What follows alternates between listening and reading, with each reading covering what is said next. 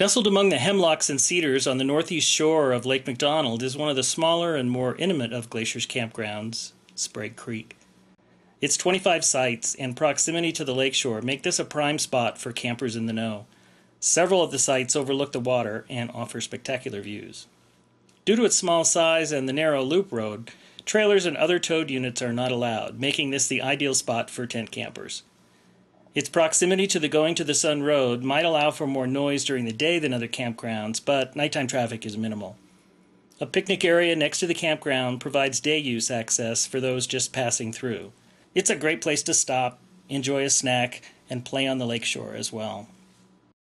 Directly across the lake from the campground is Howe Ridge.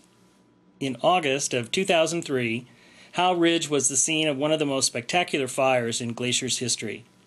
Pushed by high winds, the fire raced up the lakeshore in a matter of hours and threatened to continue on up the valley. Firefighters used a procedure called a burnout to stop the fire at the base of Stanton Mountain. And a burnout is pretty much just what it sounds like. A controlled fire is purposely set in a specific location to burn out all the potential fuel for an advancing fire. The burnout on Stanton Mountain took place at night and offered an amazing view from the lakeshore just below the campground. You can still see the dead trees across the lake today, and if you look closely, the strip of dead trees going up the mountain that contained the fire and stopped its spread up the valley. Glacier's new free shuttle system stops here also.